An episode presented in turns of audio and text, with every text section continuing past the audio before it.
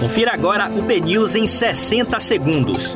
Um boletim de notícias dinâmico e informativo para você ouvir a qualquer momento, em qualquer lugar. Olá, bom dia a todos. Hoje é terça-feira, 18 de maio de 2021. Eu sou Aline Reis e começa agora o BNews 60 segundos.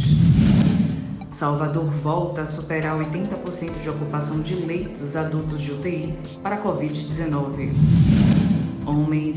Idosos são as principais vítimas de casos graves de coronavírus, aponta Fiocruz. Procurador-Geral da República manda investigar cinco governadores na CPI da Covid, inclusive o petista Rui Costa. David Salomão confirma pré-candidatura ao governo da Bahia em 2022. Câmara de Itaparica aprova moção de repúdio ao serviço prestado pelo sistema Ferryboat durante a pandemia da Covid-19.